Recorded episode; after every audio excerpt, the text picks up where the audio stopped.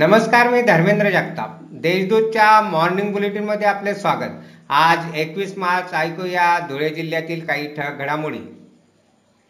धुळ्यासह जिल्ह्यात शनिवारी अवकाळी पावसाने हजेरी लावली तर काही ठिकाणी गारपीटही झाली. या पावसामुळे हरभरा बाजरी मका या पिकांसह फळबागांचे नुकसान झाले. शिरपूर तालुक्यातील सावदे येथील तापी नदी पुलावरून उडी घेऊन शिरपूर येथील शिक्षकाने आजारपणाच्या नैराश्यातून आत्महत्या केली. राजेंद्र भानुदास पाटील हे मयत शिक्षकाचे नाव आहे. शिरपूर तालुक्यातील हाडाखेड शिवारातील रुमालपाडा येथे किरकोळ कारणावरून मुलाने दगडाने ठेचून वडिलांची हत्या केली. हामऱ्या दसरा पावरा हे मैताचे नाव आहे.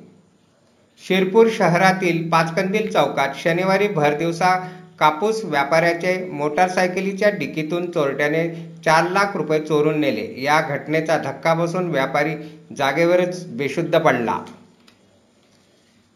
धुळ्यातील वाहतूक कोंडीची समस्या अपघाताच्या घटना लक्षात घेता मुख्य चौकांमध्ये असलेले सिग्नल यंत्रणा सुरू करावी अशी मागणी महापालिकेचे स्थायी समितीचे सभापती संजय जाधव यांनी जिल्हा पोलीस अधीक्षकांकडे केली आहे. यासाठी महापालिकेतर्फे सहकार्य केले जाईल असे जाधव यांनी म्हटले आहे.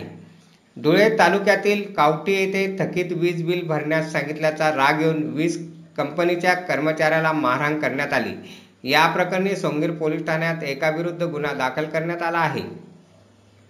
शिरपूर तालुक्यातील दहिवत येथे भरधाव वेगाने येणाऱ्या ट्रॅक्टरने धडक दिल्याने पाच वर्षीय बालिका ट्रॅक्टरच्या मागील चाकात चिरडून ठार झाली. अर्चना दादू पावरा हे मयत बालिकेचे नाव आहे. जिल्ह्यातील सत्याहत्तर गावे व तेहतीस वाड्यांवर एप्रिलनंतर पाणीटंचाईची शक्यता आहे. त्यामुळे ग्रामीण पाणीपुरवठा विभागातर्फे उपाययोजना हाती घेण्यात आल्या आहेत.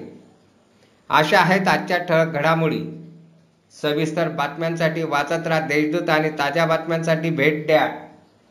W W W dot Deshdoot dot com या संकेतस्थळाला. धन्यवाद.